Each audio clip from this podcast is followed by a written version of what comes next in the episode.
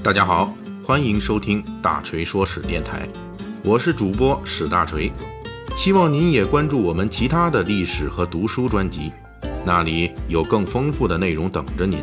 您也可以关注我的微信公众号“大锤说史”，在那里您可以伴着文字听我的声音。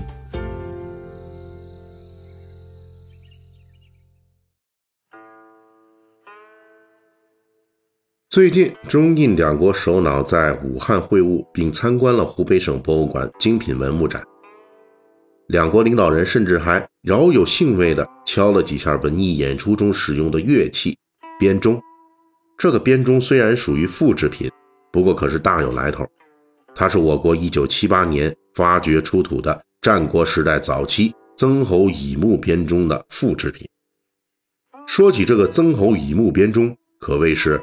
湖北博物馆的镇馆之宝，国家首批禁止出境文物之一。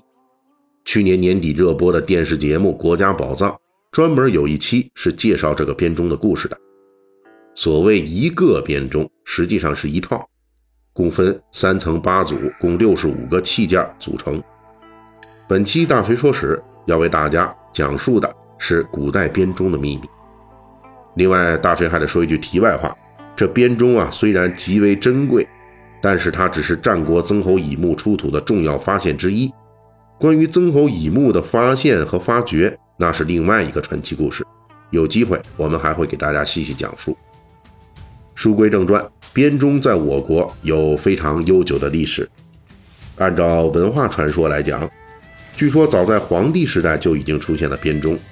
当时是皇帝下令自己两个手下凌伦和荣江。铸造十二钟，以和五音。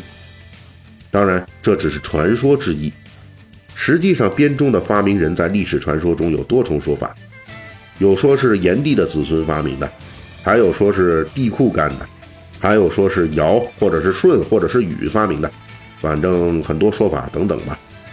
从实际考古发现的角度来看，钟的原型最初是铃，铃的最初形态是木铃或者竹铃。然后进化到陶铃，后来又出现了金属铜铃，就在零进化的过程中，逐渐演化出了陶制的钟。到了我国商代晚期，第一次出现了铜钟，这种早期的铜钟叫做帛，它已经具备了后世铜钟的基本样式，区别在于这种帛是平口的，不像后世编钟那种弧形口。这种编帛在春秋时代发展到顶峰，在进入战国之后，就逐渐被更先进的编钟所取代了。相比编钟啊，编帛比较厚重，发出的余音特别长，因此礼仪功能特别强。但是也正是因为余音长，所以导致在演奏比较复杂或者轻快曲子的时候，就会出现余音的混响，也就是曲子的娱乐性比较差了。因此进入战国之后。大部分编帛被更灵活的、能够弹奏清楚明快乐曲的钮钟和永钟所取代，也就是被编钟所取代。大锤这次讲述的故事的主角曾侯乙墓编钟，实际就是由十九个钮钟加四十五个永钟加一个大号帛构成的。相比编帛，编钟除了能够满足礼仪的需求，而且也能够满足音乐的需求。曾侯乙墓出土的这套编钟横跨五个半八度，能够应对现代乐曲的，这是非常牛的乐器科技水平了。因为直到十八世纪，钢琴还只能演奏五个八度。曾侯乙墓编钟的高科技含量，足以支持它在两千年后的二十世纪，能够用来演奏《东方红》《国际歌》，也能演奏什么“一路平安”啊，“草原上升起不落的太阳”等等。还能够演奏很多很多的古曲。编钟在我国战国时代发展到了鼎盛，随后在秦朝就开始走向了衰弱。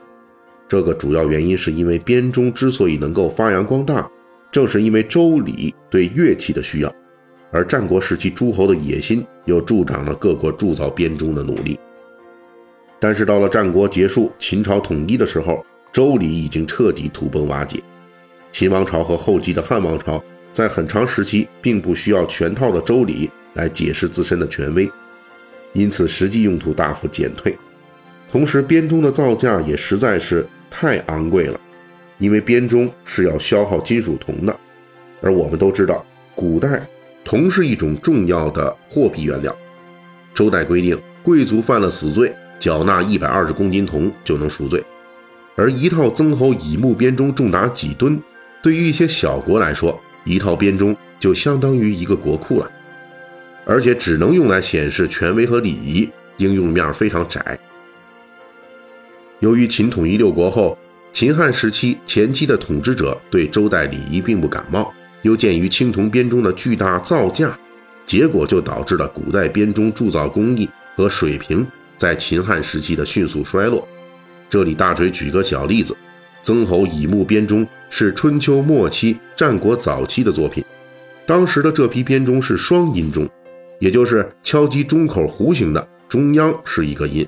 敲击弧形的两侧是另一个音，这种双音钟铸造技术到了秦汉之后就彻底失传了。此后只有单音钟，直到两千年后的一九七八年，考古人员挖出了曾侯乙墓的双音钟实物，考古学家和音乐家才彻底解决了这个文献中记载的双音钟的谜团。到了魏晋南北朝时期，随着儒家思想从汉代开始逐渐属于。统治地位，编钟再度得到了封建王朝的重视，统治者又需要用周礼那一套来给自己的统治擦阴抹粉了。但是由于长期的编钟工艺失传，这时候已经很难复制出跟曾侯乙墓编钟匹敌的作品了。而且随着时间的推移，编钟铸造工艺的失传进一步加剧。到了宋代，朝廷又想大规模复兴周礼。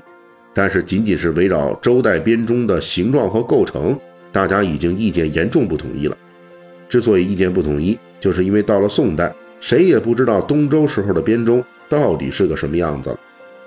随后的元、明清这几个朝代，统治者继续对编钟礼仪感兴趣，这个钟是越做越大，但是越来越敲不出编钟那种音律了。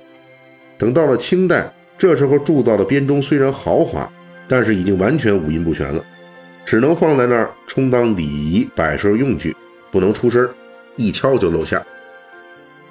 也正是因为钟从礼器乐器并重，一路衰退为礼器，不再能够演奏音乐，因此钟也就随着时代的演进，越来越成为我国古代的报时工具，而不是乐器。虽然乐器功能遗憾地消失了，但是钟仍旧是中国古代文明的重要见证。从先秦到明清。